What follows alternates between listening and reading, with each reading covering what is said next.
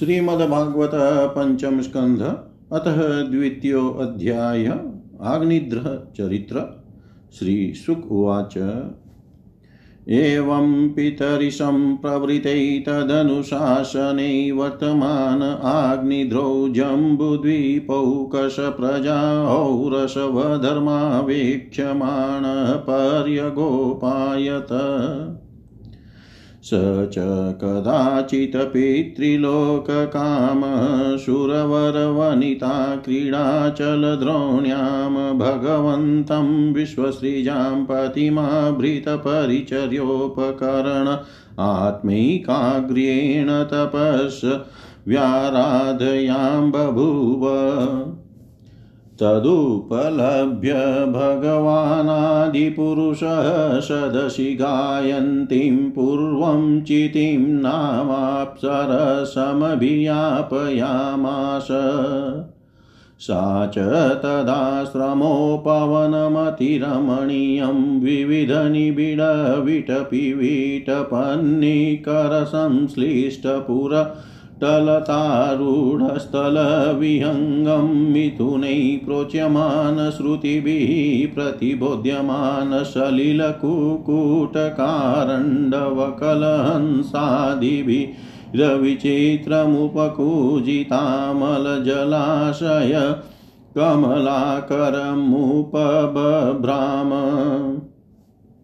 तस्याशु ललितगमनपदविन्यासगतिविलासायाश्चानुपदं खणखणायमानरुचिरचरणाभरणस्वन्नमुपकार्ण्य नरदेवकुमारसमाधियोगेनामिलितनयननलिनमुकुलयुगलमिषद्विकच्चय व्यचष्ट तामेवाविदुरे मधुकरिमिव सुमनस उपजिग्रन्थिं दिविजमनुजमनो नयनालाददुर्गैरगतिविहारव्रीडा विनयावलोकसुस्वराक्षरावयवैरमनसि नृणां कुसुमा युधस्य विदधतीं विवरं निजमुखविगलितामृता सवसासभाष मोदमदान्धमधुकरनिकरोपरोधेन द्रुतपदविन्यासेन वलघुस्पन्दन्न स्तन्नकलशकबरभाररसनां देवीं तदवलोकनेन विवृतावसरस्य भगवतो मकरध्वजस्य वशमुपनीतो जडवदीति होवाच का का त्वं चिकीर्षसि च किं मुनिवर्यशैले मायासि कापि भगवत्परदेवताया। विजयै बिभर्षि धनुषि सुहृदात्मनोऽर्थै किं वा मृगान् मृगयशे विपिने प्रमत्तान्। बाणाविमौ भगवत शतपत्रपत्रौ शान्तावपुङ्खरुचिरावतिथिं मदन्तौ। कस्मै युयुङ्क्षसि वने विचरन् विद्म क्षेमाय नो जडधियाँ तव विक्रमोऽस्तु। शिष्या इमे भगवत परितपठन्ति गायन्ति सामशरहस्यमजस्रमीशम् युष्मच्छिका विलुललिता विलुति युष्मच्छिका विलुलिता सुमनोभिवृष्टि सर्वे भजन्त्रिषिगणा इव वेदशाखा। वाच्यं परं चरणपञ्जरतितीरीणां ब्रह्मन्नरूपमुखरां शृण्वाम तुभ्यम् लब्धा कदम्बरुचिरङ्कविटङ्गबिम्बे यस्यामलातपरिधि क्व च वल्कलं ते किं सम्भृतं रुचिरयोर्द्विजशृङ्गयोस्ते। मध्ये कृशो वहसि यत्र दृशि श्रिता मे पङ्कौ अरुणशुरभिरात्मविषाणैदृग येनाश्रमं सुभगमेशुरभिः करोषि लोकं प्रदर्शय सुहृतं तावकं मे यत्रत्ययितमुरसावयववावपूर्वो अस्मद्विधस्य मन उन्नयनो बिभर्ति भव्यद्भुतं सरसराससुधादिवक्त्रे कावात्मवृत्तिरदनादविरङ्गवाती विष्णो कलास्य निमिषोन्मकरौ च कर्णौ उद्विग्नमीनयुगलं द्विजपङ्क्तिशोचेरासन्नभृङ्गनिकरं शरयिन्मुखं ते। यौ असो त्वया करसरोजहतपतङ्गो दिक्षु भ्रमण भ्रमत एजयते अक्षिणी मे। मुक्तं न ते स्मरसि वक्रजटावरुतं कष्टोऽनिलो हरति लम्पटयेष निविम् रूपं तपोधन तपश्चरतां तपोघ्नम् ईयेततु केन तपसा भवतोपलब्धम्। चर्तुं तपोरहसि मया सह मित्रमह्यं किं वा प्रसीदति स वै भवभावनो मे। न त्वां त्यजामि दयितद्विजदेवदत्तं यस्मिन्मनोदृगपिनो न वियाति लग्नम्। माँ चारुशृङ्गर्यर्हसि नेतुमनुव्रतं ते चितं यत प्रतिशरन्तु शिवा सचिव्य। श्रीशुक उवाच। इति ललनानुनयाति विशारदो ग्राम्यवेदग्ध्यया परिभाषया तां विबुधवधूं विबुधमतिरधिसभाजयामास सा च ततस्तस्य वीरयुथपतेर्बुधिशीलरूपवय श्रियौदार्येण पराक्षिप्तमनास्तेन सहायुता युतपरिवत्सरोपलक्षणं कालं जम्बुद्वीपपतिना भौमस्वर्गभोगान् बुभुजै तस्यामुहवात्मजानस राजवर आग्निद्रौ नाविकिं पुरुषहरिवशैलावृतरम्यकहिरण्मय कुरु भद्राशव केतुमालसंज्ञानवपुत्रान् जनयत सा श्रुत्वात् सुतानवानुवत्सरं गृह एवापहाय पूर्वचितिर्भूय एवाजं देवमुपतस्ते। आग्निद्रसुतास्ते मातुरनुग्रहाद्योतपतिकेनेव संहन्न नभलोपेता पित्रा विभक्तात्मतुल्यनामानि यथा भागं जम्बुद्वीपवर्षाणि बुभुजु आग्निद्रौ राजा तृप्तकामानामप्सरसमेवानुदीनमधिमन्यमानस्तस्याशलोकतां श्रुतिभिरवारुन्द यत्र पितरो मादयन्ते।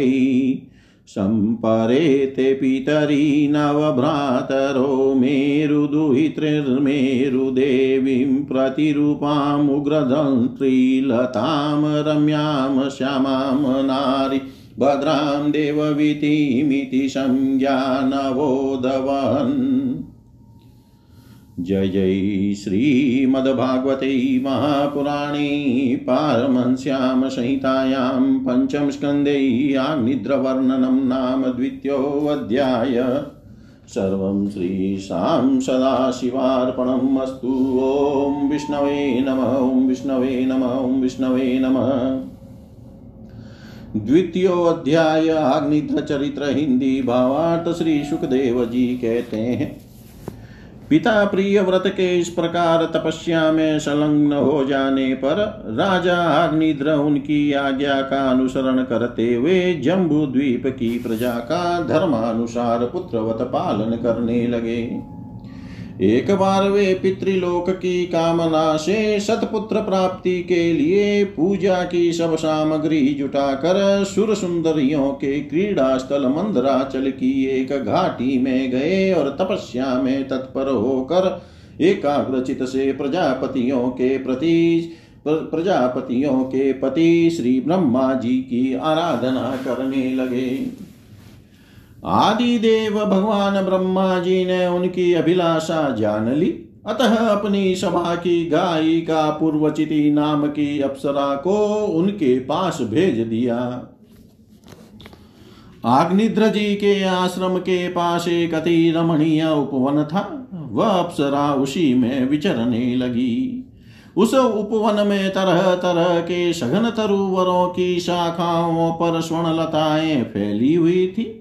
उन पर बैठे हुए मयूरादि कई प्रकार के स्थलचारी पक्षियों के जोड़े सुमधुर बोली बोल रहे थे। उनकी षडजादीश्वर युक्त ध्वनि सुनकर सचेत हुए जल कुकुट कारंडव एवं कलहंस आदि जल पक्षी भांति भांति से कूजने लगते थे। इससे वहाँ के कमलवन में कमलवन से सुशोभित निर्मल सरोवर गूंजने लगते थे। पूर्वचिति की विलासपूर्ण सुललित गतिविधि और पाद विन्यास की शैली से पद पद पर उसके चरण नुपुरों की झनकार हो उठती थी।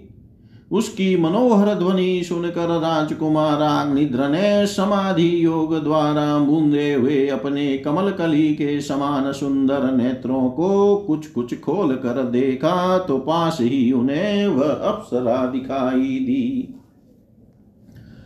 वह ब्रह्मरी के समान एक एक फूल से पास जाकर उसे सूंघती थी तथा देवता और मनुष्यों के मन और नयनों को आह्लादित करने वाली अपनी विलासपूर्ण गति, क्रीड़ा, चापल्य लज्जा एवं विनय युक्त चितवन सुमधुर वाणी तथा मनोहर अंगावयवों से पुरुषों के हृदय में कामदेव के प्रवेश के लिए द्वार सा बना देती थी।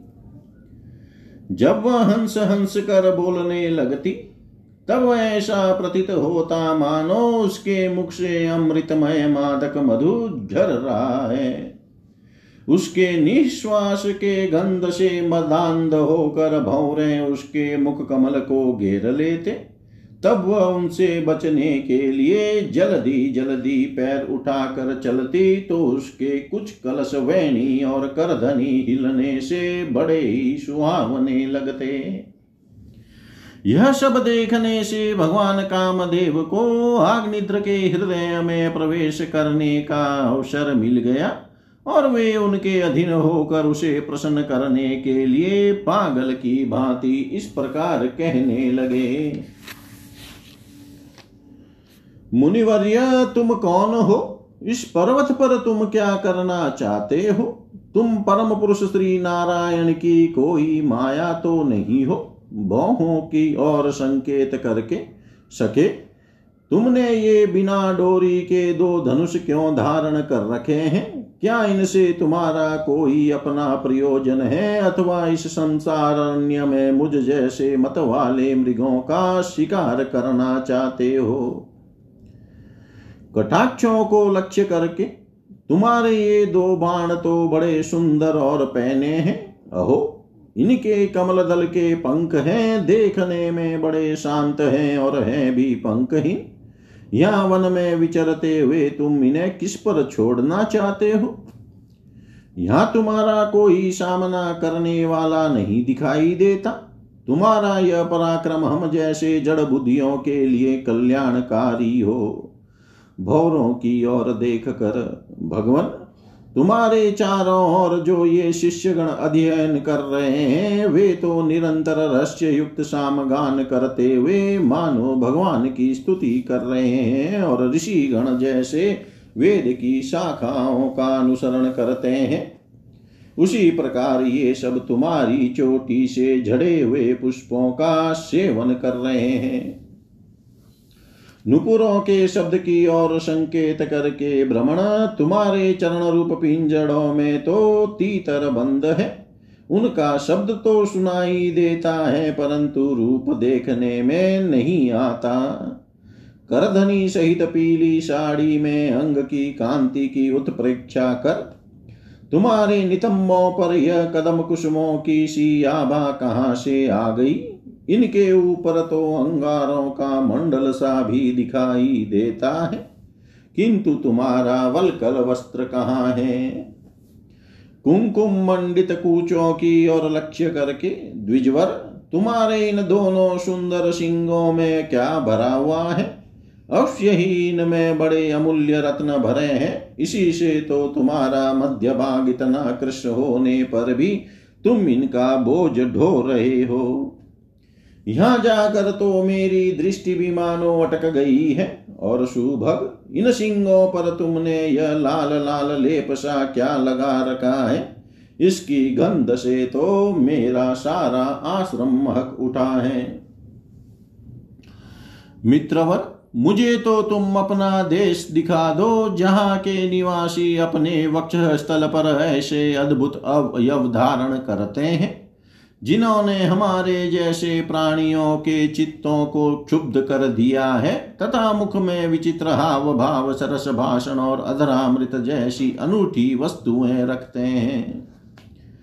प्रियवर, तुम्हारा भोजन क्या है? जिसके खाने से तुम्हारे मुख से हवन सामग्री सी हवन सामग्री की सी सुगंध फैल रही है। मालूम होता है तुम कोई विष्णु भगवान की कला ही हो। इसीलिए तुम्हारे कानों में कभी पलक न मारने वाले मकर के आकार के दो कुंडल हैं। तुम्हारा मुख एक सुंदर सरोवर के समान है। उसमें तुम्हारे चंचल नेत्र भय से कांपती हुई दो मछलियों के समान, दंत पंक्ति हंसों के समान।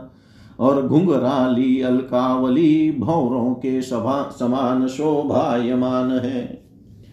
तुम जब अपने कर कमलों से थपकी मार कर इस गेंद को उछालते हो, तब यह दिशा विदिशाओं में जाती हुई मेरे नेत्रों को तो चंचल कर ही देती है।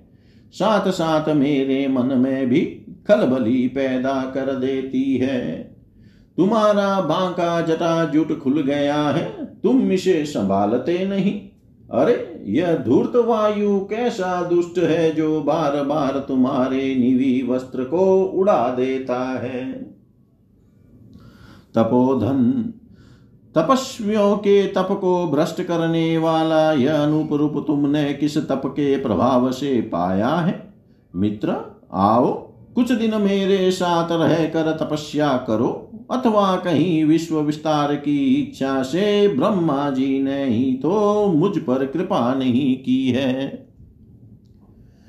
सचमुच तुम ब्रह्मा जी की ही प्यारी देन हो, अब मैं तुम्हें नहीं छोड़ सकता।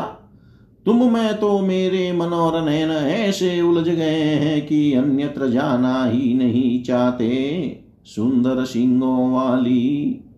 तुम्हारा जहाँ मन हो, मुझे भी वहीं ले चलो। मैं भी तुम्हारा अनुचर हूँ और तुम्हारी ये मंगलमयी सखियाँ भी हमारे ही साथ रहे। श्री सुखदेव जी कहते हैं, राजन, आग्निद्र देवताओं के समान बुद्धिमान और स्त्रियों को प्रसन्न करने में बड़े कुशल थे। उन्होंने इसी प्रकार की रति चातुर्यमयी मीठी मीठी बातों से उस अप्सरा को प्रसन्न कर लिया। वीर समाज में अग्रगण्य आग्निद्र की बुद्धिशील रूप अवस्था लक्ष्मी और उदारता से आकर्षित होकर वह उन जम्बू द्वीपाधिपति के साथ कई हज़ार वर्षों तक पृथ्वी और स्वर्ग के भोग भोगती रही। तदनंतर नृपवराग्निद्र ने उसके गर्भ से नाभि किम पुरुष हरिवर्ष ईलाव्रत रम्यक हिरण्मय कुरु भद्राश्व और केतु माल नाम के नौ पुत्र उत्पन्न किए इस प्रकार नौ वर्ष में प्रतिवर्ष एक के क्रम से नौ पुत्र उत्पन्न कर पूर्वचिति उन्हें राजभवन में ही छोड़कर, फिर ब्रह्मा जी की सेवा में उपस्थित हो गई। ये आग्निद्र के पुत्र माता के अनुग्रह से, स्वभाव से ही सुडोल और सबल शरीर वाले थे। आग्निद्र ने जम्बू द्वीप के विभाग करके उन्हीं के समान नाम वाले नौ वर्ष भूखंड बनाए और उन्हें एक एक पुत्र को सौंप दिया। तब वे सब अपने अपने वर्ष का राज्य भोगने लगे। महाराज अग्निद्र दिन दिन भोगों को भोगते रहने भी, रहने पर भी उनसे अतृप्त ही रहे। वे उस अप्सरा को ही परम पुरुषार्थ समझते थे। इसलिए उन्होंने वेदिक कर्मों के द्वारा उसी लोक को प्राप्त किया, जहाँ पितृगण अपने सुकृतों के अनुसार तरह तरह के भोगों में मस्त रहते हैं। पिता के परलोक सिधारने पर नाभि आदि नौ भाइयों ने मेरु की मेरु देवी, प्रतिरूपा उग्र दंश्री लता रम्या श्यामा, नारी, भद्रा और देवविति नाम की नौ कन्याओं से विवाह किया। जय जय श्रीमद्भागवते महापुराणे परमहंस्यां संहितायां पंचम स्कन्धे याग्निद्रवर्णं नाम द्वितीयोऽध्यायः सर्वं श्रीशां सदाशिवार्पणम् अस्तु ॐ विष्णवे नम, ॐ विष्णवे नम, ॐ विष्णवे नमः। श्रीमद्भागवतः पंचम स्कन्धतः तृतीयोऽध्याय राजा नाभिका चरित्र श्रीशुक उवाच नाभिरपत्यकामोऽप्रजया मेरुदेव्या भगवन्तं यज्ञपुरुषं वहितात्मायजत तस्य वावश्रद्धया विशुद्धभावेन यजतः प्रवर्गेषु प्रचरत्सु द्रव्यदेशकालमन्त्रत्रिगदक्षिणाविधानयोगोपपत्या दुरधिगमोऽपि भगवान् भागवत वात्सल्यतया सुप्रतीक आत्मानं पराजितं निजजनाभिप्रेतार्थविधित्सया गृहीतहृदयो हृदयङ्गं मनोनयनानन्दनावयवाभिराम माविश्चकार अथ तमाविष्कृतभुजयुगलद्वयं हिरण्मयं पुरुषविशेषं कपीशकौशे याम्बरधरमुरशी विलसश्रीवत्सललामं दरवर नरुहवनमालाचर् मालाचूर्यमृतमणिगदादिभिरुपलक्षितं स्फुटकिरणप्रवरमुकुटकुण्डलकटककटीसूत्रहारकेयूरनुपुराद्यङ्ग भूषणविभूषितं ऋत्विकसदस्य गृहपतयो धन इवोत इवोतं धनमुपलभ्य स बहुमानमर्णैनावनत शीर्षान उपतस्तु। ऋत्विज उवाच ऋत्विज ऊचु अर्हसि मुहुरर्हतमार्हणमस्माकमनुपथानां नमो नम इत्येतावत्सदुपशिक्षितं कोर्हति पुमा।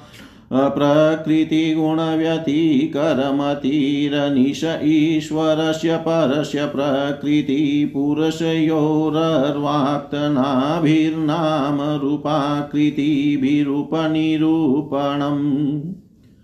सकलजननिकायवृजिन निरसन शिवतम प्रवरगुणगणैकदेशकथनादृते परि परिजनानुरागविरचितसबलसंसब्दसलिलसितकिशलयतुलसिका ध्रुवाङ्कुरैरपि संभृतया सपर्यया किल परं परितुष्यसि अथानयापि न भवत इज्ययोरुभारभरया समुचितमर्थमियोपलभामहे आत्मन एवानुशवनमञ्जसा व्यतिरेकेण भो भूयमाना शेषपुरुषात्वस्वरूपस्य किन्तु नाथाशिष आशासनानामेतदभिसंसारधनमात्र भवितुर्मर्हति।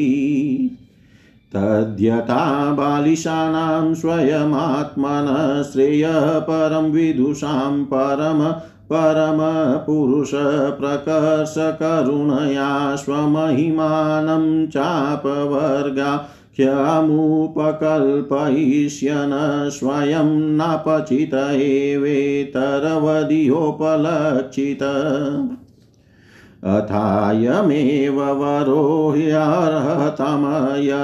बर्हिषि राजर्षैरवरदर्शभो भव भवानिजपुरुषे क्षणविषय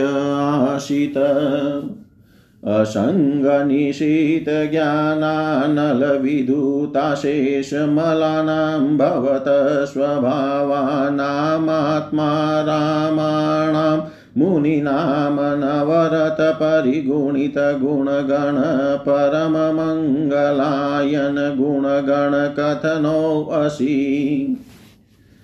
अथ कन् अथ कथञ्चितस्खलनच्युतपतनदृम्बणदुरवस्थानादिषु विवशानानां न स्मरणाय ज्वरमरणदशायामपि सकलकस्मलनिरसनानि तव गुणकृतनामधेयानि वचनगोचराणि भवन्तु। किञ्चायं राजर्षिरपत्यकामः प्रजां भवादृशीमाशासान ईश्वरमाशिषां स्वर्गापवर्गयो पिभवन्तमुपधावति प्रजायामथ प्रत्ययो धनदमिव धनफलीकरणम् को वा ईहते अपराजितो अपराजितया माययानवशितपदव्यानावृतमतिर्विषय विशरयानावृतप्रकृतिरनुपाशितमच्चरण यदुहवाव तव पुनरदभ्रकतरिह समाहुतस्तत्रार्थधियाँ मन्दानामनस्तद्य देवहेलनं देवदेवार्हसि शाम्येन सर्वान् प्रतिवोढुं विदुषाम् श्रीशुकुवाच इति निगदेनाभीष्टूयमानो भगवान् निमिषर्षभो वसधराभिवादिताभिवन्दितचरण सदयमिदमाह। श्रीभगवानुवाच अहो बताहमृषयो भवद्भिरवि तथ गिर्भिवरमशुलभमभियाचितो यदमुष्यात्मजो मया सदृशो भूयादिति ममामेवाभिरूप कैवल्या तत् तथापि ब्रह्मवादो न मृषा भवितुमर्हति ममेव हि मुखं यद्विजदेवकुलम्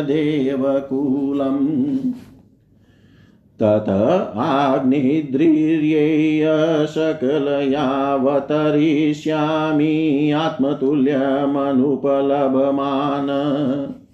श्रीशुकुवाच इति निशामयन्त्या मेरुदेव्या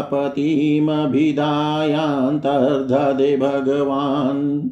ब्रहीषि विष्णुदत्त भगवान् परं ऋषिभिः प्रसादितो नाभे प्रियचिकीर्षया तदवरोधायने मेरुदेव्यां धर्मान् दर्शयितु कामो वातर्शनानां श्रमणानां ऋषीणामूर्ध्वमन्तीनां शुक्लया तनुवावतार शुक्लया तनुवावततार जय श्रीमद्भागवते महापुराणे पारमहंस्यां संहितायां पञ्चमस्कन्धे नाभिचरिते ऋषभावतारो नाम तृतीयोऽध्याय। सर्वं श्रीशां सदाशिवार्पणम् अस्तु। ॐ विष्णवे नम, ॐ विष्णवे नम, ॐ विष्णवे नमः।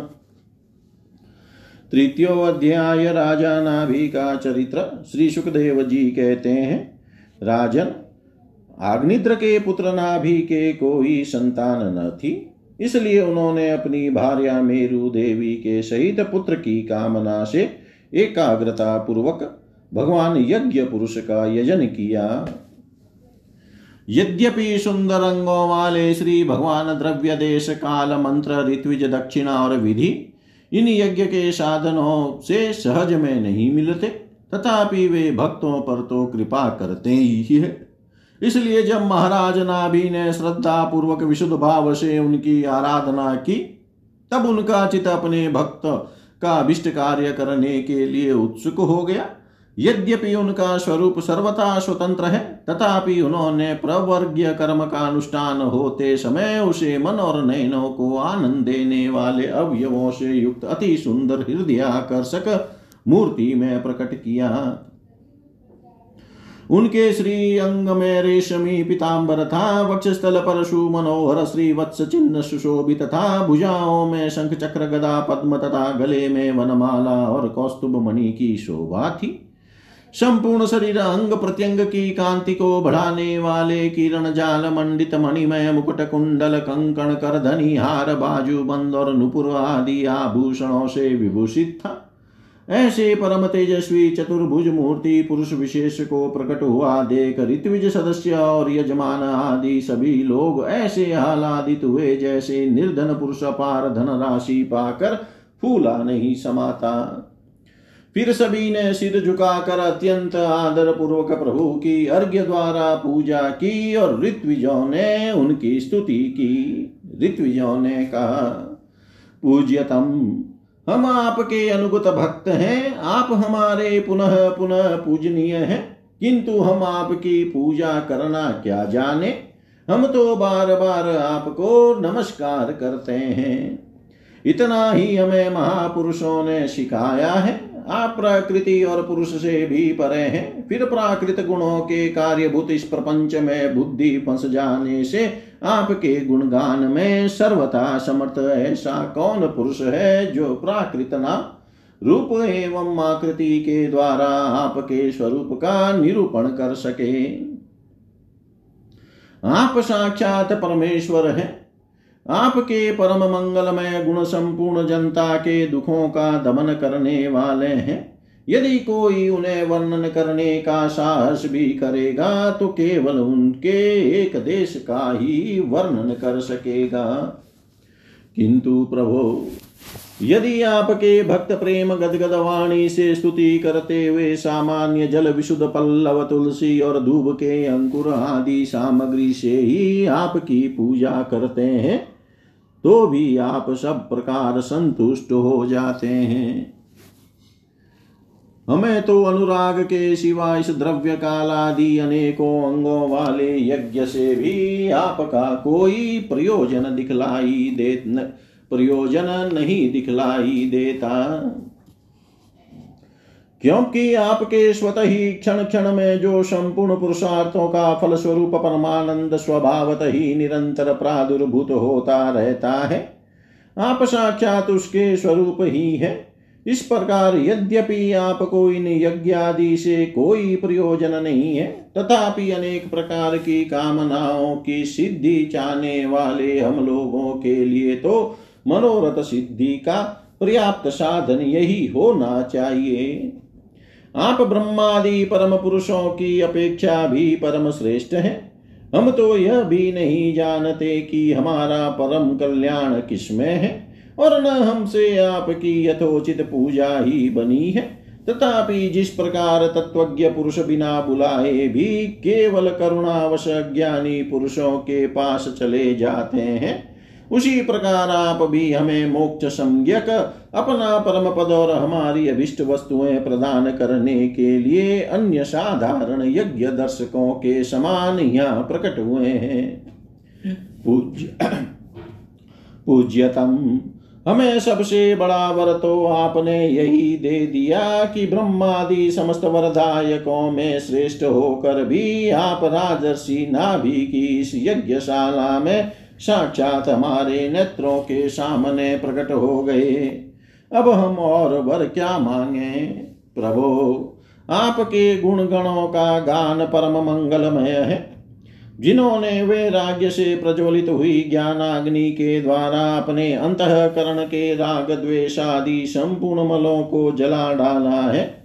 अतएव जिनका स्वभाव आपके ही समान शांत है, वे आत्मा राम मुनिगण भी निरंतर आपके गुणों का गान ही किया करते हैं। अतः हम आपसे यही वर मांगते हैं कि गिरने, ठोकर, खाने, छींकने अथवा जम्बाई लेने और संकट आदि के समय एवं ज्वर और मरण आदि की अवस्थाओं में आपका स्मरण न हो सकने पर भी किसी प्रकार आपके सकल कली मल विनाशक भक्त वत्सल दीन बंधु आदि गुण द्योतक नामों का हम उच्चारण कर सकें। इसके सिवा कहने योग्य न होने पर भी एक प्रार्थना और है। आप साक्षात परमेश्वर है। स्वर्ग, अपवर्ग आदि ऐसी कोई वस्तु नहीं है जिसे आप न दे सके। तथापि जैसे कोई कंगाल किसी धन लुटाने वाले परम उदार पुरुष के पास पहुँच कर भी उससे भूषा ही मांगे उसी प्रकार हमारे यजमान ये राजसी ना भी संतान को ही परम पुरुषार्थ मान कर आपके ही समान पुत्र पाने के लिए आपकी आराधना कर रहे हैं। यह कोई आश्चर्य की बात नहीं है। आपकी माया का पार कोई नहीं पा सकता और न वह किसी के वश में ही आ सकती है। जिन लोगों ने महापुरुषों के चरणों का आश्रय नहीं लिया, उनमें ऐसा कौन है जो उसके वश में नहीं होता? उसकी बुद्धि पर उसका पर्दा नहीं पड़ जाता और विषय रूप विषय का वेग उसके स्वभाव को दूषित नहीं कर देता। देव देव आप भक्तों के बड़े बड़े काम कर देते हैं। हम मंदमतियों ने कामना वशिष तुच्छ कार्य के लिए आपका आवाहन किया। यह आपका अनादर ही है, किंतु आप समदर्शी हैं। अतः हम अज्ञानियों की इस धृष्टता को आप क्षमा करें। अतः हम अज्ञानियों की इस धृष्टता को आप क्षमा करें। श्री सुखदेव जी कहते हैं, राजन, वर्षाधिपति नाभि के पूज्य ऋत्विजों ने प्रभु के चरणों की वंदना करके जब प्रवोक्त स्तोत्र से स्तुति की, तब देव श्रेष्ठ श्री हरि ने करुणावश इस प्रकार कहा। श्री भगवान ने कहा, ऋषियों, बड़े असमंजस की बात है। आप सब सत्यवादी महात्मा हैं। आपने मुझसे यह बड़ा दुर्लभ वर मांगा है कि राजसी नाभि के मेरे समान पुत्र हो। मुनियो, मेरे समान तो मैं ही हूँ, क्योंकि मैं अद्वितीय हूँ। तो भी ब्राह्मणों का वचन मिथ्या नहीं होना चाहिए। द्विज कुल मेरा ही तो मुख है। इसलिए मैं स्वयं ही अपनी अंश कला से निद्र नंदन नाभि के यहाँ अवतार लूँगा, क्योंकि अपने समान मुझे कोई और दिखाई नहीं देता। श्री सुखदेव जी कहते हैं, महारानी मेरु देवी के सुनते हुए उसके पति से इस प्रकार कहकर भगवान अंतर्धान हो गए।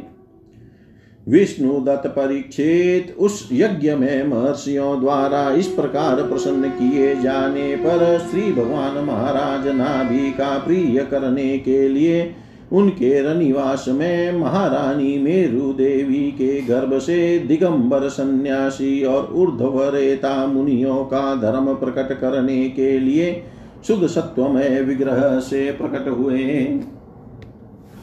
जय जय श्रीमद्भागवते महापुराणे पारमहंस्यां संहितायां पञ्चमस्कन्धे नाभिचरिते ऋषभावतारो नाम तृतीयोऽध्याय सर्वं श्रीशां सदाशिवार्पणम् अस्तु। ॐ विष्णवे नमः, ॐ विष्णवे नमः, ॐ विष्णवे नमः।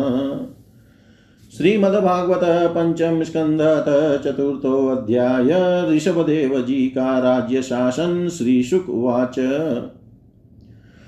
अथ हतामुत्पत्त्यैवाभिवज्यमान भगवलक्षणं साम्योपशमवैराग्यैश्वर्यमा विभूतिभिरनुदिनमेधमानानुभावं प्रकृतय प्रजा ब्राह्मणा देवताश्चावनितलसमवनायातितरां जगृधु तस्य वा इतं वस्मणा वर्यसा बृहच्छ लोकेन चौजसा बलेन श्रिया यशसा वीर्यशौर्याभ्यां च पिता ऋषभ इतीदं नाम चकार। तस्य इन्द्रस्पर्धमानो भगवान् वशेन वशेन ववस तदवधार्य भगवान् ऋषभदेवो योगेश्वर प्रस्यात्मयोगमायया स्ववशमजनाभं नामाभ्यवसत।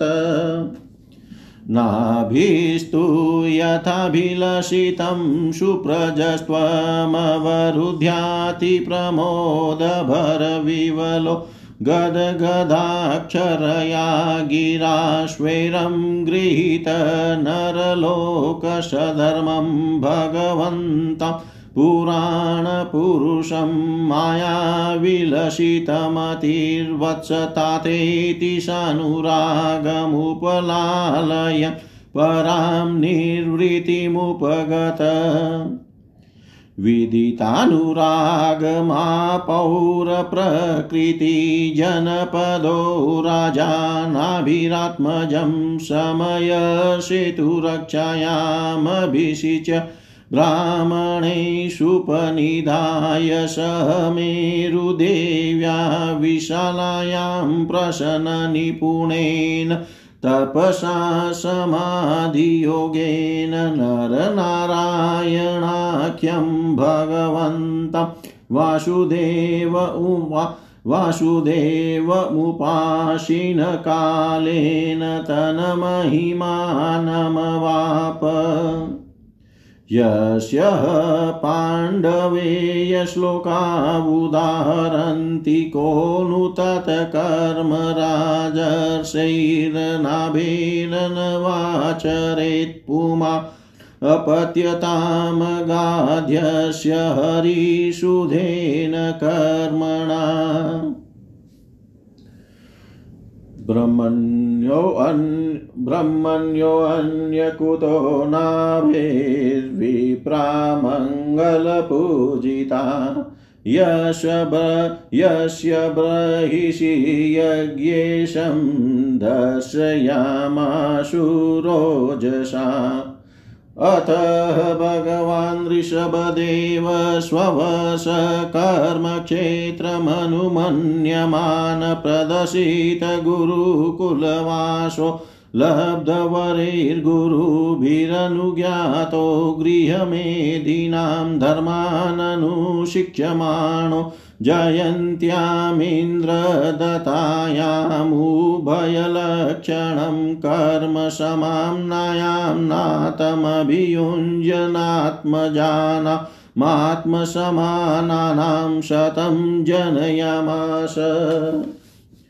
ये येषां खलु महायोगी भरतो ज्येष्ठश्रेष्ठगुणासिद्ध्यैनेदं वश भारतमिति व्यपदिशन्ति। तमनुकुशावर्त इलावर्तो भ्रमवर्तो मलय केतुर्भद्रसेन इन्द्रस्पृग्विदर्भ किकट इति नवनवति प्रधान। कविर्हरि कविर्हरिरन्तरिक्षप्रबुधपिप्लायन आविर्होत्रोऽथ द्रुमिलचमश करभाजन इति भागवतधर्मदर्शना नवमहाभागवतास्तेषां सुचरितं भगवन्महिमोपबृंहितं वसुदेवनारद संवादमुपशमायनमुपरिष्टादवर्णयिष्याम। यवीयांस एकाशीतिर्जायन्ते या पितुरादेशकरा महाशालिना महाश्रोत्या यज्ञशीला कर्मविशुदा ब्राह्मणा बभूवु। भगवान् ऋषभसंज्ञ आत्मतन्त्र स्वयं नित्यनिवृत्तानर्थपरम्पर केवलानन्दानुभव ईश्वर एव विपरीतवत् कर्माण्यारभमान् कालेनानुगतं धर्ममाचरणेनोपशिक्षयन् तद्विदा सम उपशान्तो मित्रकारुणिको धर्मार्थयश प्रजानन्दामृतावरोधेन गृहेषु लोकं नियमयत् यदयचिष्णया चरितं तदनुवर्तते लोक यद्यपि स्वविदितं सकलधर्मं भ्राम्यं गुह्यं भ्रमणैर्दशितमार्गेण समाधिभिरुपाये जनता मनुषशास। द्रव्यदेशकालवयस्रधत्विगविविधो देशोपचितैः सर्वैरपि क्रतुभिर्यतोप संशतकृत्वयाज भगवतर्षभेण परिरक्ष्यमाण एतस्मिन् वर्षे न कश्चन पुरुषो वाञ्छत् नित्यविद्यमानमिवात्मनोऽन्यस्मात् कथञ्चन किमपि करीचिदवेक्षते भर्तर्यनुशवनं विजृम्बितस्नेहातिशयमन्तरेण स कदाचिदटमानो भगवान् ऋषभो ब्रह्मावत गतो भ्रमसि प्रवरसभायां प्रजानां निशामयन्ति नामात्मजानवहितात्मन प्रश्रय प्रणय भरसुयन्त्रितानप्युपशिक्षयन्निति होवाच प्रशिक्षयन्निति होवाच जय जय श्रीमद्भागवते महापुराणे पारमहंस्यां संहितायां पञ्चमस्कन्धे चतुर्थोऽध्याय सर्वं श्रीशां सदाशिवार्पणम् अस्तु। ॐ विष्णवे नमः, ॐ विष्णवे नमः, ॐ विष्णवे नमः। चतुर्थो अध्याय। ऋषभदेव जी का राज्य शासन हिंदी भावार्थ। श्री सुखदेव जी कहते हैं, राजन, नाभिनंदन के अंग जन्म से ही भगवान विष्णु के वज्र अंकुश आदि चिन्हों से युक्त थे। समता, शांति, वैराग्य और ऐश्वर्य आदि महाविभूतियों के कारण उनका प्रभाव दिनों दिन बढ़ता जाता था। यह देख कर मंत्री आदि, प्रकृति वर्ग, प्रजा, ब्राह्मण और देवताओं की यह उत्कट अभिलाषा होने लगी कि ये ही पृथ्वी का शासन करे। उनके सुंदर और सुडोल शरीर, विपुल कीर्ति, तेज बल, ऐश्वर्य, यश, पराक्रम और सूरवीरता आदि गुणों के कारण महाराज नाभि ने उनका नाम ऋषभ श्रेष्ठ रखा। एक बार भगवान इंद्र ने ईर्ष्यावश उनके राज्य में वर्षा नहीं की, तब योगेश्वर भगवान ऋषभ ने इंद्र की मूर्खता पर हँसते हुए अपनी योग माया के प्रभाव से अपने वश अजनाब खंड में खूब जल बरसाया। महाराज नाभि अपनी इच्छा के अनुसार श्रेष्ठ पुत्र पाकर अत्यंत आनंद मग्न हो गए और अपनी इच्छा से मनुष्य शरीर धारण करने वाले पुराण पुरुष श्री हरि का सप्रेम लालन करते हुए उन्हीं के लीला विलास से मुग्ध होकर वत्सतात ऐसा गदगद वाणी से कहते हुए बड़ा सुख मानने लगे। जब उन्होंने देखा कि मंत्री, मंडल, नागरिक और राष्ट्र की जनता ऋषभ देव से बहुत प्रेम करती है तो उन्होंने उन्हें धर्म मर्यादा की रक्षा के लिए राज्याभिषिक्त करके ब्राह्मणों की देखरेख में छोड़ दिया। आप अपनी पत्नी मेरू देवी के सहित बद्रिकाश्रम को चले गए। वहाँ हिंसावृत्ति से जिससे किसी को उद्वेग न हो, ऐसी कौशल पूर्ण तपस्या और समाधि योग के द्वारा भगवान वासुदेव के नर नारायण रूप की आराधना करते हुए समय आने पर उन्हीं के स्वरूप में लीन हो गए। पांडु नंदन राजा नाभि के विषय में यह लोकोक्ति प्रसिद्ध है। राजर्षि नाभि के उदार कर्मों का आचरण दूसरा कौन पुरुष कर सकता है? जिनके शुद्ध कर्मों से संतुष्ट होकर साक्षात श्री उनके पुत्र हो गए। साक्षात श्री हरि उनके पुत्र हो गए थे। महाराज नाभि के समान ब्राह्मण भक्त भी कौन हो सकता है? जिनकी दक्षिणादि से संतुष्ट हुए ब्राह्मणों ने अपने मंत्र बल से उन्हें यज्ञशाला में साक्षात श्री विष्णु भगवान के दर्शन करा दिए। भगवान ऋषभ देव ने अपने देश अजनाब खंड को कर्म भूमि मान कर लोक संग्रह के लिए कुछ काल गुरुकुल में वास किया। गुरुदेव को यथोचित दक्षिणा देकर गृहस्थ में प्रवेश करने के लिए उनकी आज्ञा ली। फिर लोगों को गृहस्थ धर्म की शिक्षा देने के लिए देवराज इंद्र की दी हुई उनकी कन्या जयंती से विवाह किया तथा स्रोत स्मार्ट दोनों प्रकार के शास्त्रोपदिष्ट कर्मों का आचरण करते हुए उसके गर्भ से अपने ही समान गुण वाले सौ पुत्र उत्पन्न किए। उनमें महायोगी भरत जी सबसे बड़े और सबसे अधिक गुणवान थे। उन्हीं के नाम से लोग इस अजनाब खंड को भारत वर्ष कहने लगे। उनसे छोटे कुशावर्त ईलाव्रत ब्रह्मावर्त, मलय, केतु, भद्रसेन इंद्र स्प्रक विदर्भ और कीकट, ये भी ये नौ राजकुमार शेष नब्बे भाइयों से बड़े एवं श्रेष्ठ थे। उनसे छोटे कवि हरि, अंतरिक्ष प्रबुद पिपलायन आविर्होत्र द्रुमिल चमस और कर भाजन ये नौ राजकुमार भागवत धर्म का प्रचार करने वाले बड़े भगवत भक्त थे। भगवान की महिमा से महिमान्वित और परम शांति से पूर्ण इनका पवित्र चरित्र हम नारद वासुदेव संवाद के प्रसंग से आगे एकादश स्कंद में कहेंगे।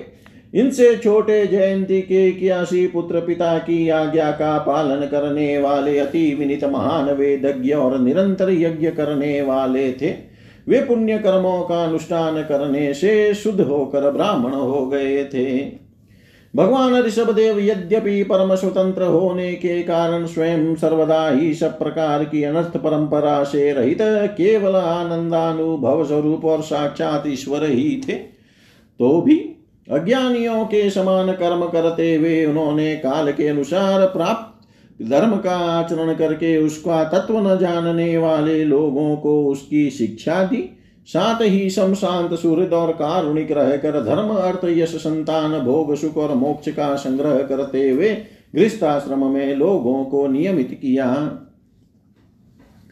महापुरुष जैसा जैसा आचरण करते हैं, दूसरे लोग उसी का अनुसरण करते हैं। यद्यपि वे सभी धर्मों के सार रूप वेद के गुड़ रहस्य को जानते थे तो भी ब्राह्मणों की बतलाई हुई विधि से सामदान आदि नीति के अनुसार ही जनता का पालन करते थे।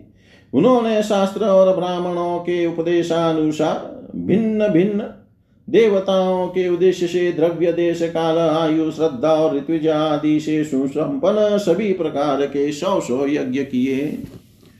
भगवान ऋषभ देव के शासन काल में इस देश का कोई भी पुरुष अपने लिए किसी से भी अपने प्रभु के प्रति दिन दिन बढ़ने वाले अनुराग के सिवा और किसी वस्तु की कभी इच्छा नहीं करता था। यही नहीं। आकाश कुसुमादि अविद्यमान वस्तु की भांति कोई किसी की वस्तु की और दृष्टिपात भी नहीं करता था। एक बार भगवान ऋषभ देव घूमते घूमते ब्रह्मावर्त देश में पहुँचे। वहाँ बड़े बड़े ब्रह्म ऋषियों की सभा में उन्होंने प्रजा के सामने ही अपने समाहित चित्त तथा विनय और प्रेम के भार से सुमसयत पुत्रों को शिक्षा देने के लिए इस प्रकार कहा। जय जय श्रीमद्भागवते महापुराणे पारमहंस्यां संहितायां पञ्चमस्कन्धे चतुर्थोऽध्याय सर्वं श्रीशां सदाशिवार्पणम् अस्तु। ॐ विष्णवे नम, ॐ विष्णवे नम, ॐ विष्णवे नमः।